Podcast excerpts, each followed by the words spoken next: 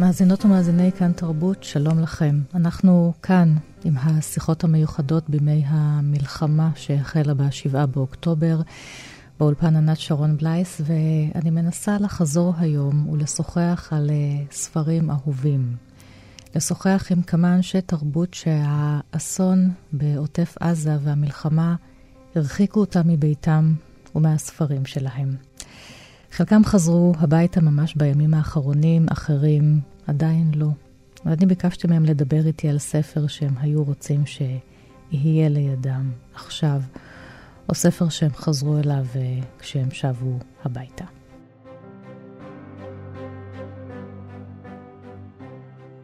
זיווה ילין, מי שהקימה ומנהלת את גלריה בארי, שנהרסה כליל באסון של ה-7 באוקטובר, ובסטודיו שלה יש ציורים שעכשיו הם מחוררים מכדורי הרובים שהביאו למותם של כל כך הרבה אנשים, חברים בקיבוץ הזה. שלום זיווה. שלום.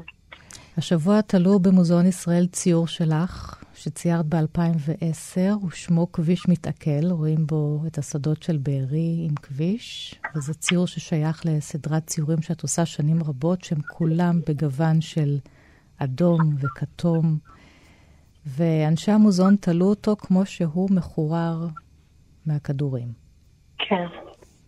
הציור הזה הוא סדרה של דרכים, כביש הבטון, דרכי עפר, כבישים שמקיפים את בארי, שאני תמיד אה, אהבתי לרוץ בהם, ובתור ילדים זה היה הסביבה שלנו, טיילנו שם. כן, וציירתי אותם באדום הבוהק הזה, וחשבתי שאני מדברת על אהבה. זאת אומרת, ככה ראיתי את זה, כמין אה, צבע חם, צבע של רגש. זה כאילו מתחיל ממשהו ריאליסטי, אבל הכל נצבע באדום. אפשר לחשוב שמדובר על שעות של שקיעה, ועכשיו גם אפשר uh, לראות את זה כמו איזה ציורים נבואים. כן, טבולים באדום. אנשים אומרים לי את זה, אה, אבל אה, כמובן לא רואה את עצמי כאיזה נביא. אולי ההפך. אני פשוט, פשוט לא ראינו אה, את מה שעומד מולנו. אבל משהו באדום ריתק אותי, לא ידעתי להסביר למה, וכשמשהו עובד אתה ממשיך איתו, אז המשכתי עוד סדרות באדום. אני מאוד אוהבת את הצבע האדום, הוא האהוב עליי ביותר, אז uh, אני לא מתווכחת איתך. אני מאוד אוהבת את הציורים שלך כך, ו... ויש משהו בסדרה הזאת כן. של הדרכים שהוא מאוד שקט, כאילו מין נופים פתוחים, שדות, כמה עצים באופק, דרך שמתפתלת ואתה לא יודע לאן היא מובילה. כלומר, הכל מאוד uh, שקט, מלבד האדום המסנוור הזה, האדום הבוהק. עכשיו את רחוקה מהנוף הזה, את נמצאת uh, בבית מלון בים המלח. נכון. Uh, הקיבוץ שלכם ממש עבר את ה... אולי ההתקפה הקשה ביותר. המון המון המון חברים נרצחו. ואת אומרת לי, לא ראינו, וכשביקשתי ממך לחשוב על ספר שלא נמצא לידך, ספר ש... שהיית אולי רוצה לחזור אליו עכשיו, אמרת לי העיוורון, על העיוורון של ז'וזה סרמגו. נכון. זה מה שקפץ לי ראשון לראש, ואני מאמינה מאוד במה שעולה לך ראשון לראש. ככה אני גם uh, עובדת בדרך כלל. Uh, וחשבתי על העיוורון של סרמגו כמשל בעצם לעיוורון שלנו, שלי, שלנו כחברה של אנשי בארי, של כל החברה הישראלית. חשבתי שבעצם אנחנו לא מבינים, לא הבנו את המצב, לא באמת ראינו את האויב שלנו. לא ידענו כלום. כאילו נתנו לו שם כמו מפלצת כזאת, שאתה רואה רק את קצה הקרחון, את הבתים למעלה מעל פני השטח, אני רצה, עוברת, רואה את הבתים, ולא אכפת לי, כאילו, זה שם בתים. אבל זה לא הבתים, זה המנהרות למטה. זה, זה מה שיש שם. ואנחנו נתנו לזה לגדול ולהתעצם, וחיינו את החיים שלנו בשקט, בלי בכלל להבין שהאדמה רועדת מתחת לרגליים שלנו. למרות שאת קרובה ולמרות שכל הזמן יש uh, טילים וצבע אדום והסבבים, המבצעים האלה, בכל זאת את אומרת, לא ראיתי. נכון, כי זה המקום שנולדתי בו. ההורים שלי הקימו את הקיבוץ והיו מאוד חדורי אמונה בדרך הזאת, להפריח את השממה בנגב, ואני נולדתי שם. נולדתי בבארי, נולדתי, אה, גדלתי, התחנכתי בבארי, וראיתי בזה, זה כמו היה כמו בועה כזו, שהכל בטוב. אני רואה את הטוב. אני בדרך כלל רואה את הטוב בדברים, אבל אני ראיתי את בארי כמקום הכי בטוח בעולם. ממש ככה. אה, וכשהבת שלי, שהיא, אני חושבת, ראתה, אני לא יודעת, זה בחושים שלה. הבת שלי הגדולה הייתה במשך שנים חולמת שה... שהם באים, הערבים, מעזה, וכובשים את הקיבוץ. היא, היא הייתה מדברת על זה. ואני חשבתי ילדה מאוד חרדה, ילדה עדינה, אה, שיש לה פחדים. ולא הקשבתי לזה. היא היום נמצאת באוסטרליה, היא לא פה. אתמול uh, ביקרת uh, פעם ראשונה בקיבוץ, נכון. אחרי uh, כמעט חודש וחצי. מה שלום הסטודיו שלך, זיווה? הסטודיו שלי הייתי בו אתמול. סוף סוף הלכתי לראות. נראה נורא. כל החלונות מנופצים, ואז באו הצבא ופשוט סגרו הכל עם דיקטים. וכל השכונה שהסטודיו נמצא בקצה שלה, ארוסה, שזה... אין, אין איך לתאר את זה. אז את רחוקה מן הבית, ובכל זאת, מהר מאוד, תוך כמה ימים, עשית לך ולחברים מהקיבוץ סטודיו בתוך המלון. סדנת ציור, כן. כן. מה, מה את מציירת בימים האלה? אני הזמנתי את החברים שלי, האמנים מבארי, להצטרף לרעיון שאני לא המצאתי אותו, אה, ראיתי שברחבת מוזיאון תל אביב התרכזו אמנים שבאו לצייר אה, את החטופים, בכיכר החטופים. כן. אה, ואמרתי, וואו, זה רעיון מעולה, אנחנו יכולים פה לעשות את זה. אבל ההבדל הוא שאנחנו נצייר את החברים שלנו. לא פשוט לקבל תמונה של בן אדם שאתה לא מכיר, אלא אנחנו נצייר את האנשים שלנו, שאנחנו הכרנו ומכירים אותם, את המתים שלנו. כן. ויש לנו הרבה מתים. אני חושבת שעשינו בערך חצי עד היום. יש לנו עוד עבודה, וזה משהו לקום בבוקר בשבילו, עם משמעות. ואתה קם בבוקר ואתה לוקח ועובד כל יום על, על דמות אחת. אני, כשאני יושבת שעתיים שלוש על דמות כזאת, אני נכנסת לאור ולצל ולקמטים ומנסה להביא את ההבעה, ואני מרגישה שאני בשעות האלה עם הבן אדם. אני איתם. כי ציור זה קצת כמו ללטף. אתה עובר ונוגע ו... ומנסה אה, להוציא את הבן אדם מתוך הדמות, מתוך הרישום הזה. כמה חברים שלך שמתו כבר ליטפת? אני חושבת שעשיתי כבר אולי עשרה, משהו כזה, ונוצר פרויקט, משהו ששווה לקום בשבילו. אני מקשיבה לך ואני חוזרת לספר על העיוורון. אני בחרתי כמה שורות, כי כאמור, הספר לא איתך. לא בידיי, נכון. Uh, כשהם כבר uh, יוצאים מתוך, ה, מתוך הסגר ואחרי המרידה שמובילה אשת הרופא, אשת הרופא שמעמידה פנים שהיא לא רואה. לא רואה, נכון. כמו כל האחרים שלקו בעיוורון, הם בעצם רואים רק לבן. אז אחרי המרד וקטסטרופה שכולם חווים, הם מגיעים לכנסייה, ואשת הרופא אומרת לבעלה, לא תאמין אם אני אספר לך מה אני רואה. העיניים של כל הדמויות בכנסייה מוסתרות.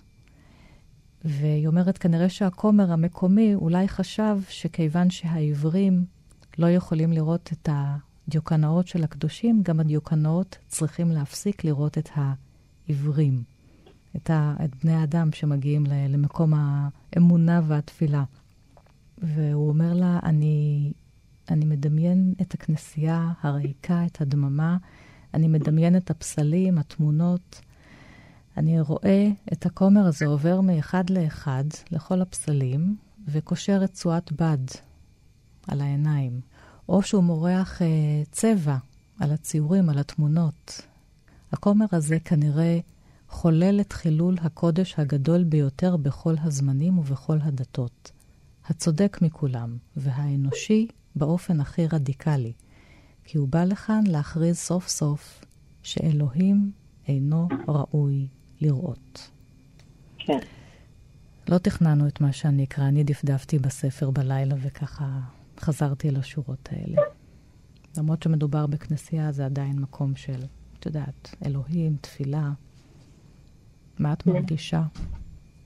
אני, אני לא יודעת כבר מה אני מרגישה. אני חושבת שאני נמצאת עדיין בשלב שאני ליד הדבר, ואני עוד לא באמת קולטת אותו. אי אפשר לקלוט כזה דבר uh, גדול. אי אפשר לקלוט שהקיבוץ שלי, דווקא הקיבוץ שלי, הבית שלי, נראה ככה כמו שראיתי אותו אתמול. מאוד קשה לי ל... להרגיש את זה. אני בינתיים כמו תיירת כזאת, אני באה ורואה. ואני חושבת על זה הרבה. אני חושבת על, ה... על, על חוסר ההבנה, על חוסר הראייה שלנו. במשך שנים, כל פעם כש... כשהיה צבע אדום, הייתי רצה עם, ה... עם הילדים לממ"ד, פעם לא היה לנו ממ"ד, כשהם היו קטנים עוד לא היה, אז היינו רצים למסדרון, עומדים מתחת למעילים, ותמיד כדי להרגיע אותם הייתי אומרת להם, אנחנו בסדר, אנחנו מוגנים. מי שסובל פה זה הילדים שנמצאים עכשיו בעזה, שחוטפים את ההפגזות של, שלנו. ככה אמרתי להם. כאילו מין הסתכלות על האחר, על זה שלהם יותר רע. היום כבר אני לא יכולה להגיד את זה. כאילו התנפץ בי משהו, אין לי יותר את החמלה הזאת. אחרי מה שהם עשו, אצלנו, בתוך הקיבוץ, זה מה שהיום אני רואה, וזה מאוד קשה לי להגיד את זה. האומנית זיווה ילין, אני מאוד מודה לך על השיחה הזאת. תודה רבה. אחת פלוס חמש, אורחים וספרים עם ענת שרון בלייס. לירז אנקר לוי היא אמנית רב-תחומית, שיש לה התמחות ייחודית במפגש בין אומנות לקהילות. היא בת קיבוץ נירים, ממש ליד הגדר עם עזה, וכיום היא חיה במושב עין הבשור, ומנסה ממש ברגעים אלה לחזור הביתה אחרי שהיית אה, כמה שבועות באילת. שלום, לירז. שלום לך, שלום. אז את בבית עכשיו כשאני מדברת איתך. נכון. חזרנו קצת הביתה לעין הבשור. אנחנו מודים על העובדה שיש לנו בית. זה המון בימים אלה. תספרי לי קצת על, אה, על הימים באילת. אילת היא סוג של מחנה פליטים אחד גדול. כל אזור המלונות הוא בעצם, אה, כל האזור שלנו נמצא שם. כל מלון הוא יישוב. המלך שלמה הוא נירים, קיסר הוא ניר יצחק. ואת פוגשת רק אנשים מהאזור. כולם נמצאים עדיין בשביל העשירי. כל מי שפוגש אותך, חיבוק, דמעה, מספר את הסיפור שלו. אה, תחושה שם היא שהכל עומד במקום ואין אופק, ואי אפשר להרים את הראש ולהסתכל קדימה. אה, אני החלטתי שאני רוצה לקחת אחריות בחזרה לחיים שלי ולנסות לחזור אה, לבית שלי. ואת uh, מכירה המון, המון אנשים מהעוטף, כי את שנים עושה עבודות אומנות במסגרות קהילתיות. שחלקן גם עוזרות לקהילה ולילדים להתמודד עם משברים, להתמודד עם החיים בעוטף עזה והמלחמות והטילים, ולייצר חוסן קהילתי. ועכשיו... נכון מאוד. שלחת לי תמונות הבוקר, עכשיו העבודות שרופות, הרוסות. ועכשיו גם אנשים שעבדת איתם וילדים, חלקם לא, לא חיים עוד. נכון, נכון מאוד. אה, מאז ומתמיד אהבתי אומנות, מאז ומתמיד גרתי פה בנגב המערבי, נולדתי פה, וזה תמיד היה שזור ביחד בחיים שלי, לעשות אומנות. אני מאוד אוהבת אה, אנשים ולעבוד ביחד עם קהילה. זה בעצם אה, משהו שנולד מתוך הצורך שזיהיתי אחרי כל סבב שהיה פה. ראיתי איך באמצעות האומנות שאנחנו עושים במרחב הפתוח, אנשים מאווררים את הרגשות שלהם, מדברים על מה שעבר עליהם, משתפים, ועוד כל מיני דברים שמאוד תורמים בעצם לחיזוק הנפש. וככה בעצם הכל נולד. לאורך השנים אני עוברת פה בכל היישובים, אני החלטתי שאני לא יוצאת מהנגב המערבי החוצה. שאני משקיעה את כל הצבע ואת כל החיות פה, ביישובים שלנו. ואין פה כמעט יישוב שלא עשיתי בו לפחות פרויקט אחד. קירות פסיפס גדולים, פיסול גדול בקונסטרוקציות של ברזל, בציפוי בטון, עם צביעה של אקריליק צבעוני, ציורים על מיגוניות. ואת עושה את זה עם, אה, עם התושבים, כן, כן, עם התושבים. ואת שולחת לי תמונות, והדברים אינה, אינם... תמונה אחת נכון. שלחת לי מניר יצחק, ואת כותבת לי, הנה, הפסיפס שרד. נכון, זו תמונה שקיבלתי איפשהו אחרי שבוע, אני חושבת, לתוך המלחמה.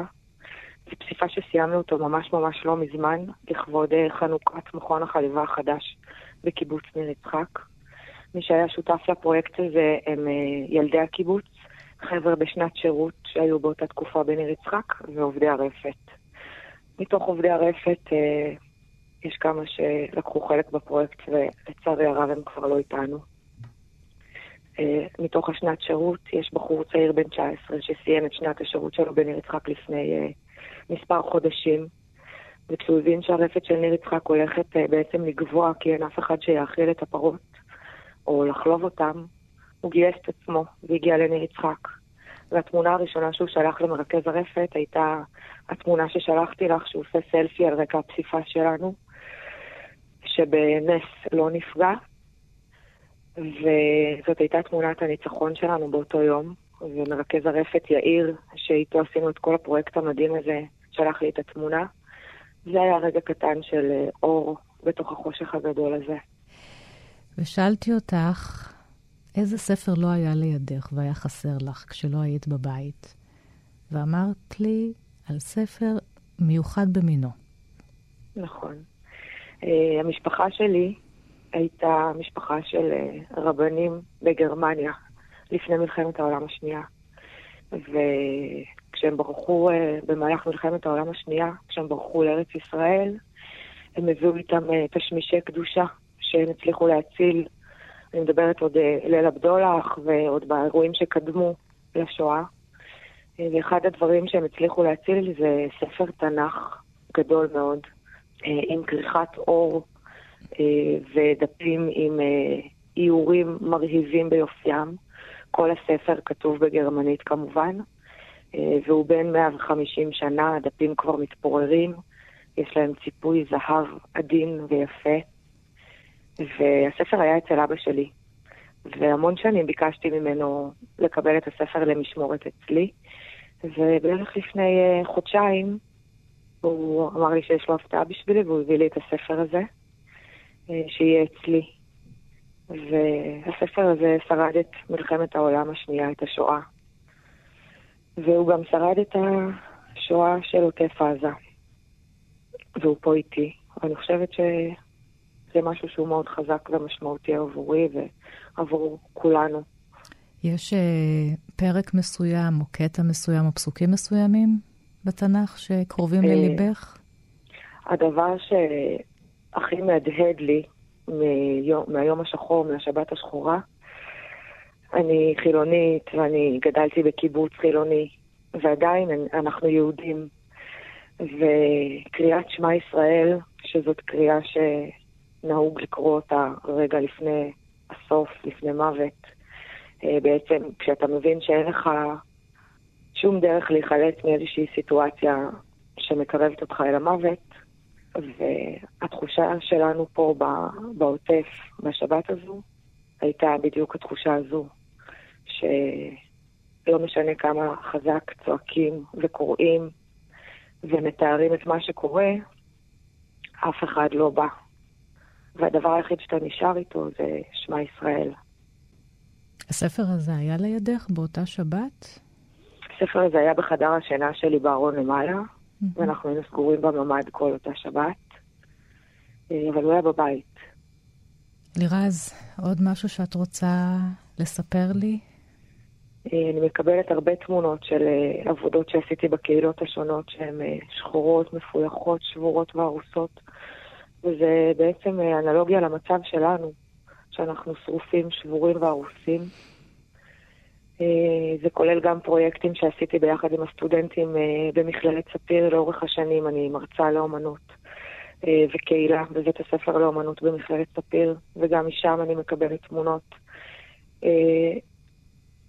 והמסר שלי בסוף השיחה הזו איתך הוא שהייתי רוצה להצליח להסתכל קדימה ולהחזיר את הצבע לחיים שלנו ואת היופי ואת העדינות ואת החמלה.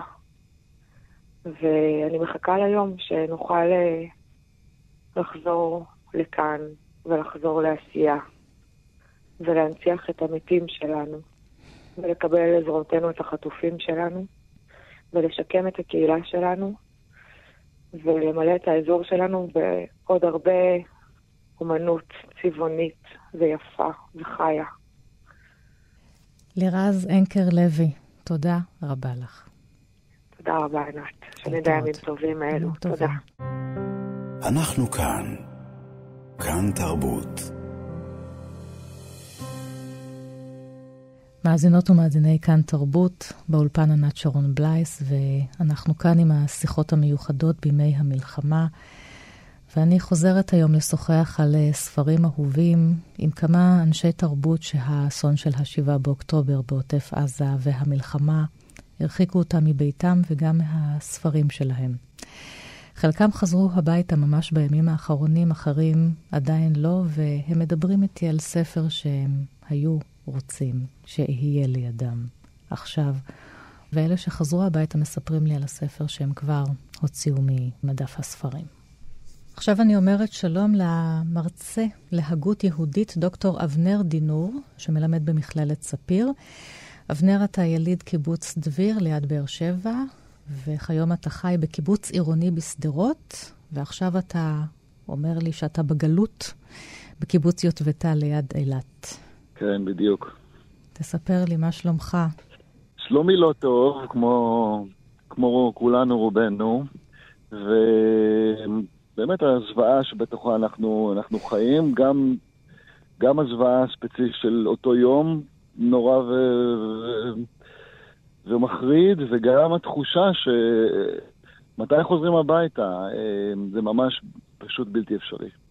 מה זה הקיבוץ העירוני שאתה חי בו בשדרות? הקיבוץ העירוני אה, מגוון הוא קבוצה של אה, בערך 18 משפחות. שגרים בשדרות וחלק אה, מלא מה, מהקהילה, מהעיר שדרות, אבל בנוסף גם מקיימים בינינו אה, חיים קהילתיים, אה, חלק במשפחות בשותפות כלכלית, כמו, כמו קיבוץ של פעם, וחלק ב, בשותפות אחרת שהיא יותר חברתית וחינוכית וערכית. אמ, אבל, אבל החיים הם חיים, הם חיים משותפים ו, ונפלאים, וזה גם הסיבה ש, שהבריחה שלנו היא לפה להיות ותא, כי יש עוד כמה משפחות אה, מהקיבוץ ש, שלנו שנמצאות כאן, שברחו לכאן. עכשיו אתה אומר מילים קשות, ואתה עצמך אה, עוסק בתיאולוגיה חילונית, וממש בימים אלה רואה אור ספר שלך ששמו משהו להאמין בו. מה זו תיאולוגיה חילונית? טוב, אז כדי להסביר מה זה תיאולוגיה חילונית, אני, אני צריך רק 450 uh, עמודים. כן. שנכ, שנכתבו במשך 15 שנה כמעט. Uh, ו, וזה באמת ארוך, אבל כדי להגיד את זה מאוד, מאוד בקיצור, אני חושב שההבחנה שה, הבסיסית והמקובלת על רבים שחילוניות היא ואתאיזם זה אותו דבר, היא לא, לא עובדת. אף אחד לא... אה, רוב, רוב החילונים הם חילונים שמאמינים. אה, בכל מיני אמונות שונות, ואלוהים היא רק אחת האמונות האלה. וסוציולוגית זה ודאי לא עובד, ו... אבל גם תיאולוגית, כשאתה בודק את, ה... את ההוגים הגדולים של, ההגות היהודית בכלל, ובוודאי של המאה השנים האחרונות, אה, יש הגות נפלאה שבהרבה מאוד מובנים יוצאת כנגד צורות חשיבה דתיות, ועדיין אה, אלוהים נשאר אה, במרכזה. עכשיו, כמובן שאפשר להתווכח מה שאמרתי עכשיו, מה זה דתי ומה זה חילוני, אה, ואפשר להציע פה כל מיני הגדרות, ומה שאני עושה בספר שלי זה לנסות לנתח צורת מחשבה שהיא חילונית, אה, עם ביקורת עמוקה מאוד כנגד האורתודוקסיה. אה, אני מצטטת אה, את מרטין בובר, שאתה מצטט אותו בספר שלך. הרי זו העמוסה שבכל מילות האדם. אף מילה אחת לא הושמצה, לא הושחתה כמוה. דווקא משום כך, איני רשאי לוותר עליה. אין אנו יכולים לנקות את המילה אלוהים, ואין אנו יכולים לאחות את קראיה. אבל אנו יכולים ליטול אותה, מוכתמת ומקורעת כמו שהיא, ולהרימה מן הארץ, ולנושאה כנס מעל לשעה של חרדה רבה. כשאתה מצטט אותו, אתה... זה ימים ארוכים לפני האסון. כן, ימים ארוכים לפני, לפני האסון, ו... ועכשיו שאתה כן. שומע אותי קוראת לך את הציטוט הזה. כן, האמת שכשהתחלת לקרוא, אז אפילו לא... לא, לא, לא, לא נזכרתי לרגע שהמוקד של הציטוט הזה זה המילים החרדה רבה שמופיעות בסוף. אנחנו בשעה של חרדה רבה, אומר מרטין בובר. כן. ו... ונכון, אנחנו היום ב...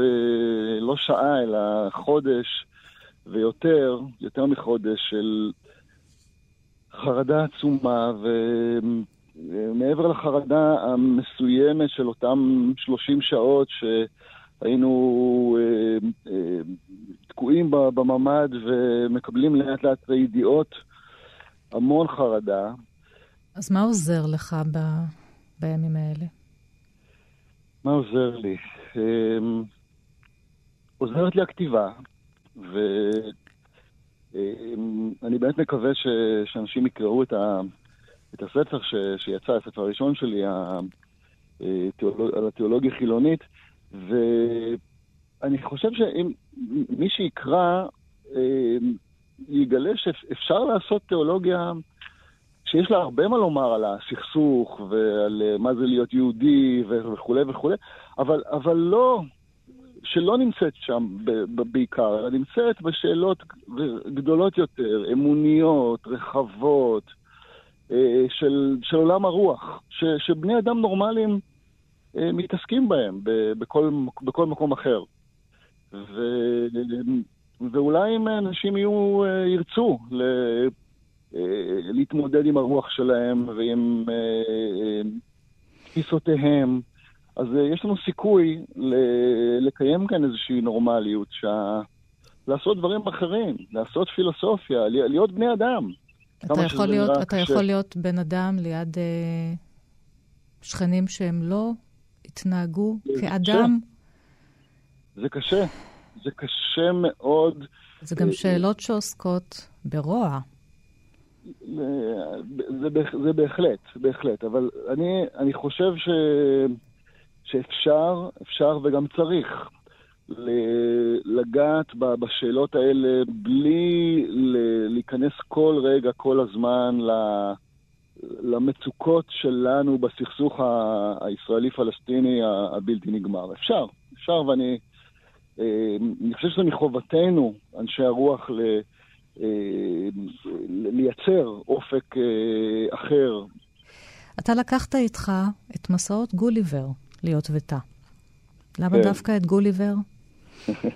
גם סוג של גולה. כן, אני... הסיבה היא נורא, פשוט, נורא פשוטה ו... גוליבר זה ספר שמתאים לילדים ולמבוגרים גם יחד. הוא, הוא ספר למבוגרים שמנוסח אה, כאילו הוא ספר לילדים. כן.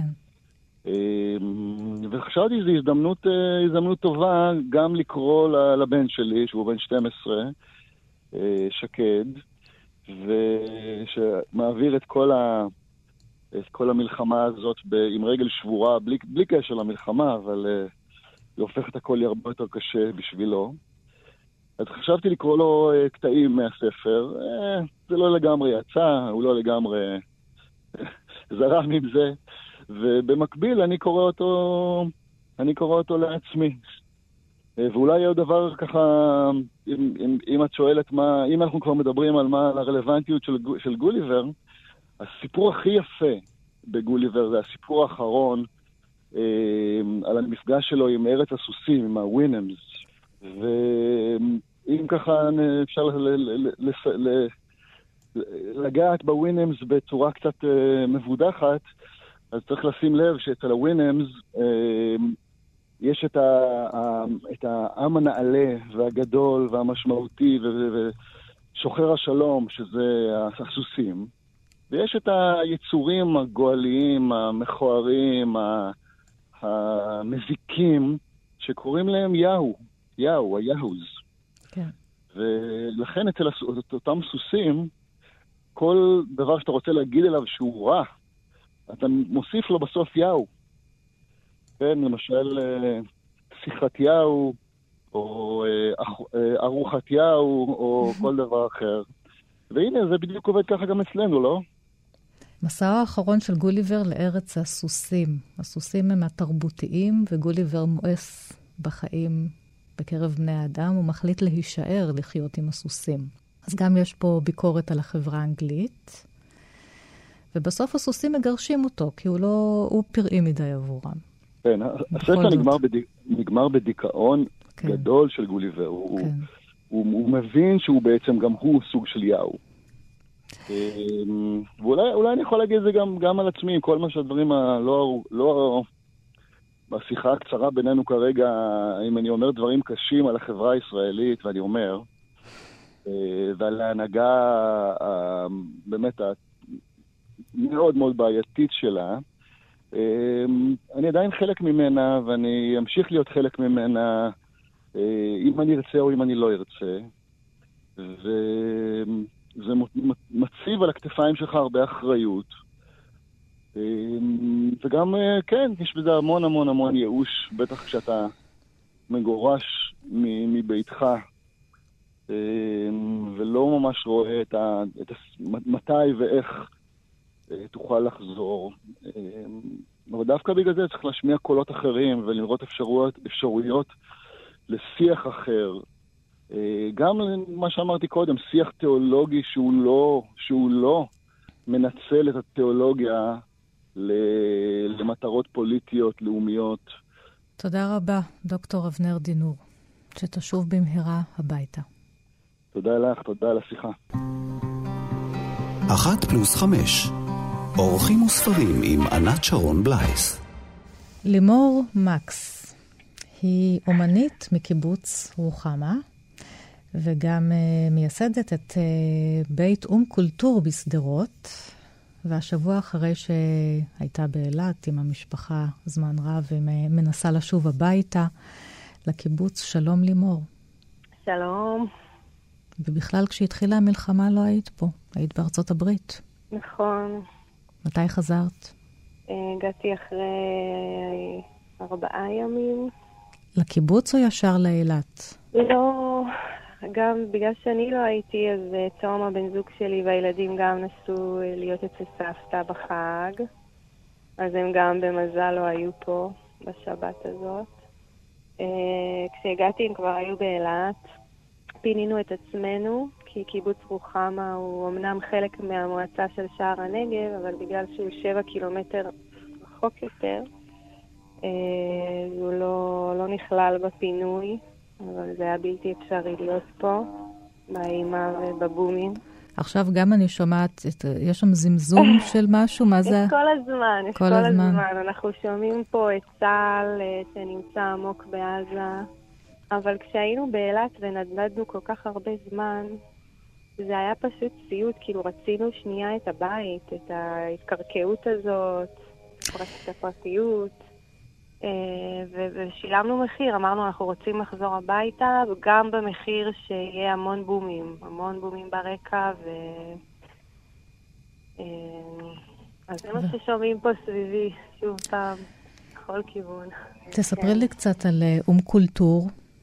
מה אום עושות. בבית הזה, בשדרות?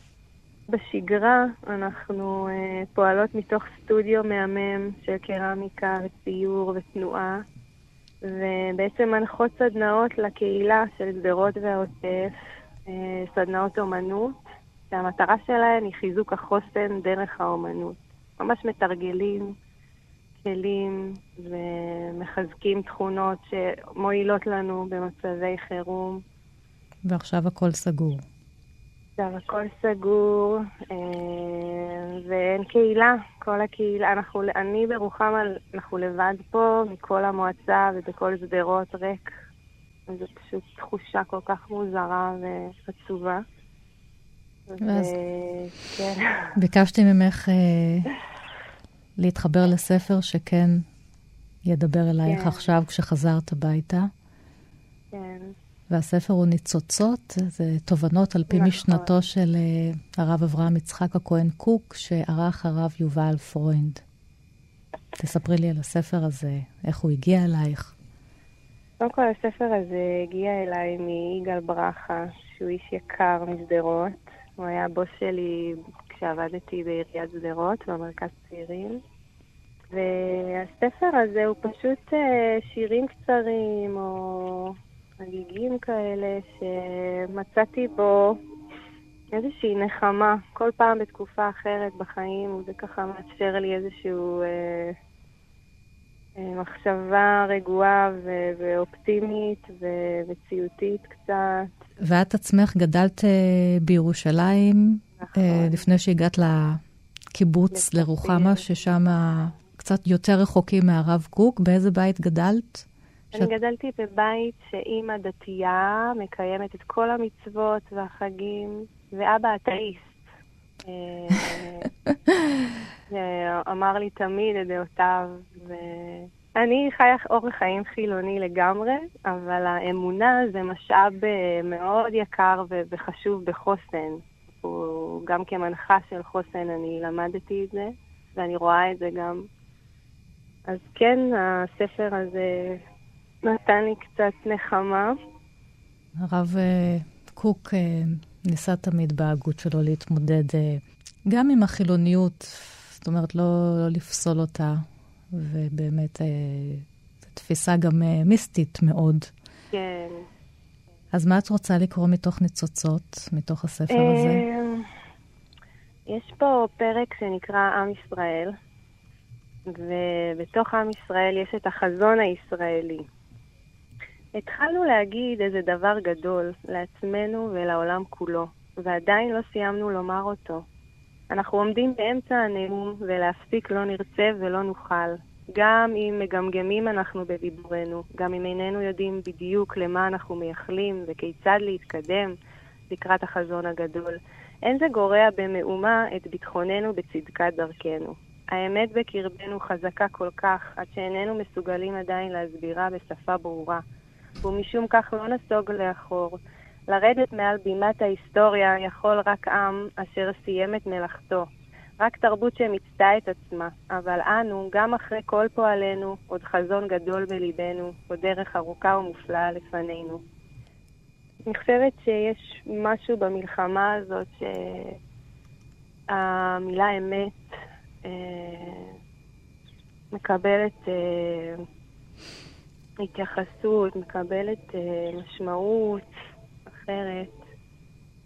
אה, אני עדיין, אין לי בדיוק את המילים להגדיר מה זה, אבל uh, בתחושה שלי האמת יצאה החוצה במלחמה הזאת. ו...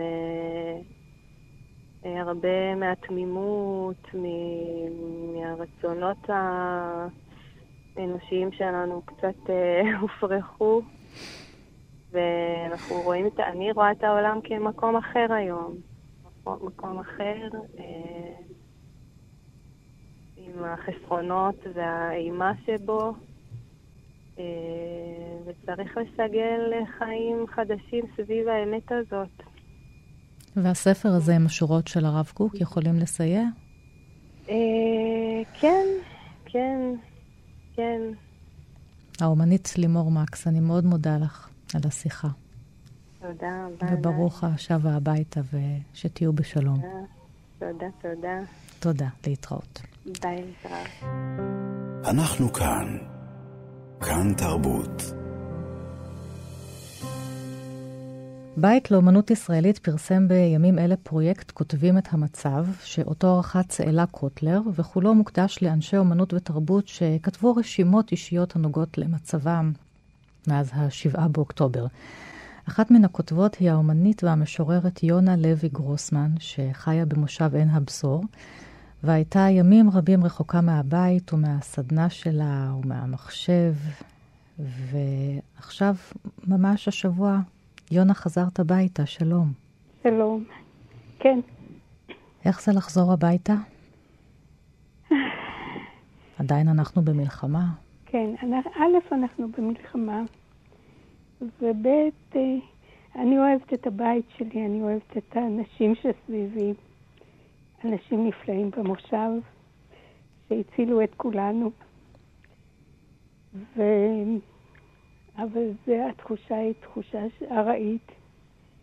גם שהבית נראה כפי שעזבתי אותו, אה, אני בודקת כל פינה. אני מסתכלת ותמהה אם זה עדיין עומד. את חזרת ואת uh, עוזרת שם לחיילים, וגם. כן. אמרת לי, אני מאכילה חתולים. כן. שנשארו מאחור. האמת היא שכשחזרנו, יש לנו חתולים uh, שנמצאים בחוץ, שאני כל יום uh, מאכילה כבר הרבה זמן. וכשחזרנו, פתאום מצאנו אותם הרבה יותר שמנים ממה שנסענו. כי המושב שלנו באמת אנשים מקסימים, דאגו להכל. באמת, מי שנשאר במושב, אה, שאלה היו כיתת הכוננות וכמה זוגות אה, אנשים מהמבוגרים של המושב, דאגו להכיל את בעלי החיים, את הכלבים ואת החתולים, ושהכול יתקתק כמו שצריך. באמת, באמת משהו שאפשר רק להתרגש ולהלל. ועכשיו את מאכילה חיילים? ועכשיו, כן, וגם כאילו הוצאתי גם אותך, הם, הוצאתי אותך כן, מהמטבח. כן, עכשיו הצטרפתי. הצטרפתי לקבוצה שקיימת. כן.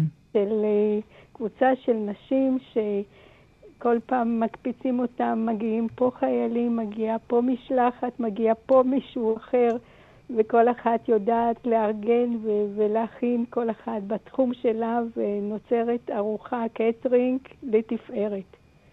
יונה, את בפרויקט הזה של בית לאומנות ישראלית פרסמת כמה שירים וגם uh, כמה ציורים שלך, וביקשת לקרוא שיר שדווקא לא מופיע בפרויקט, uh, שיר אחר, ששמו הו אלוהים. אלוהים, כן. בואי בבקשה תקראי. הו אלוהים, כמה תפילות שיש לי אליך ביום הזה של דינים ודיונים. היום. יום הכיפורים. וכמה חשבונות יש לי איתך. אישה קטנה, אחת, סוחבת אחרי החשבונות לא סגורים מהדורות הקודמים, ואחרי התפילות, ואחרי ההתחשבנויות, הבכי, הזעם, הדיבורים הקשים והמפויסים.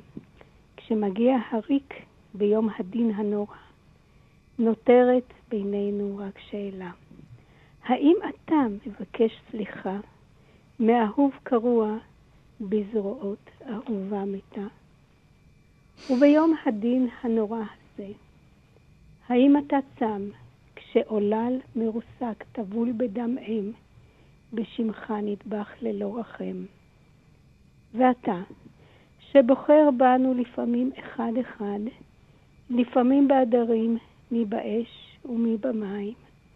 למי אתה מוסר דין וחשבון לפני שאתה הולך לישון? מתי כתבת את השיר הזה? האמת היא שאני ממש, אני יודעת שזה היה ביום כיפור, אולי שנה, לפני שנה, אולי לפני שנתיים. ישנם, ישנם דברים בשירה שהם, אתה בעצם מרגיש שאתה כן. שליח, שאתה איזשהו צינור, שהם יוצאים, שמשהו מלמעלה מכתיב את זה. יש סרט תעודה שנעשה לפני כמה שנים של דונדי שוורץ, על כמה אנשים שחיים לאורך נחל הבשור בנגב, וגם את משתתפת בו. נכון. סרט מאוד יפה, אפשר לראות אותו ביוטיוב, מאזינות ומאזינים. ואת מדברת על התרבות של השכנים מעבר, לגד... מעבר לגדר, על עזה. את אומרת, זו תרבות אכזרית. הם רוצחים נשים, אמהות, ילדות, אחיות, על כבוד, על כבודו של פסיק, על כלום. אז אני לא מצפה מהם יותר מדי כלפי עצמנו. אנחנו הישראלים משליכים עליהם מחשבות שלנו, ואנחנו נמצאים בהזיה שאי פעם יהיה שלום. הסימן שיהיה שלום יבוא כאשר הנשים שם, כן? כאשר כן. הנשים שם תהיינה שוות בחברה שלהם, קודם כל. כי בתים שבהם לגבר מותר הכל ולאישה אסור הכל, זו תרבות של זעם ולא של דמוקרטיה, ושלא נצפה שמישהו ינסה להבין אותנו, ואנחנו חיים בהזיה איומה. זה דברים שאת אומרת לפני 4-5 שנים. נכון. ואני עומדת מאחוריהם. ובכל זאת אנחנו מבקשות לסיום להתנחם ולחזור אל הספרים ולספר כן. שאת uh, בוחרת בו כשאת חוזרת הביתה. בחרת הרבה כן. ספרים והתחלת לכתוב לי, אבל בסוף החלטת על רוח לא כבולה. כן. רומן שצבי הרמן כתב על חיי ז'ורדנו ברונו. כן.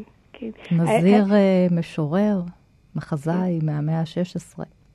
הספר הוא בעצם, אה, זהו סיפורה של תרבות בימי הביניים. שתר, תרבות שתרמה לעיצוב פני המדע והספרות של, והאומנות במערב. ימי הביניים אנחנו מדברים גם על שלטון הכנסייה, וכל אדם נכון. שמתנגד לה נכון. מוכה, או אפילו מוצא להורג. סופ, אה, סופו של ג'ורדנו, גם הוא אה, היה, העלו אותו על מוקד. כן. עכשיו, אה, זאת אומרת, זהו סיפור מילדות, מילדות ועד המוות, ו, ובספר הזה נפרס סיפורו של ג'ורדנו, ואיתו בעצם נפרסת תקופת ימי הביניים והתהליכים שניתבו את המערב לכיוון תקופת ההשכלה. הספר מלא תשוקה לידע. לשירה, לאהבה ולחופש ביטוי. תקראי כמה, כמה שורות, בבקשה. אני, אני חושבת, בחרתי קטע אחד שמספר את הסיפור. במנזר נלחשו והלכו שמועות, כי שר חינו של פרה ג'ורדנו. חדלו לי להתפאר בו בפני אורחים ומבקרים. ג'ורדנו שם לב שהנזירים השפילו עיניהם ונמנעו מלהיכנס לשיחה איתו בעברו על ידם.